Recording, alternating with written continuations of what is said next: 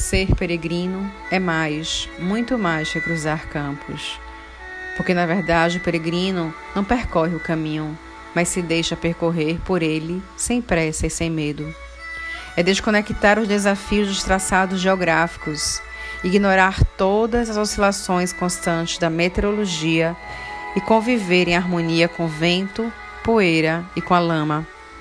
Nenhum peregrino se detém diante da chuva ou neblina, porque os olhos peregrinos enxergam além da névoa, guiados pela bússola do coração que apontam para Santiago.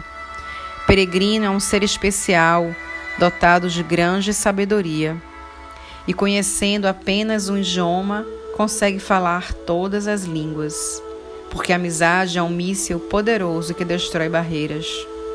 Os filhos de Santiago são filhos de todas as pátrias e de pátria alguma.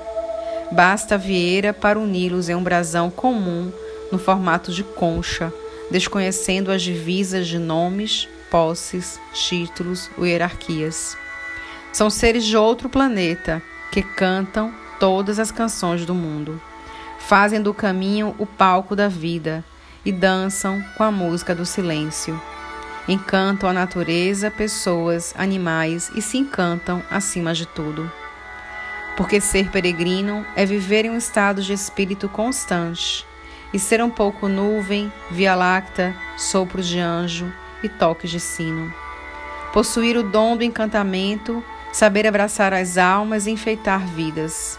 O que move um peregrino é a certeza que não basta apenas caminhar é preciso ter a alma confeccionada com os fios mais sensíveis da fé.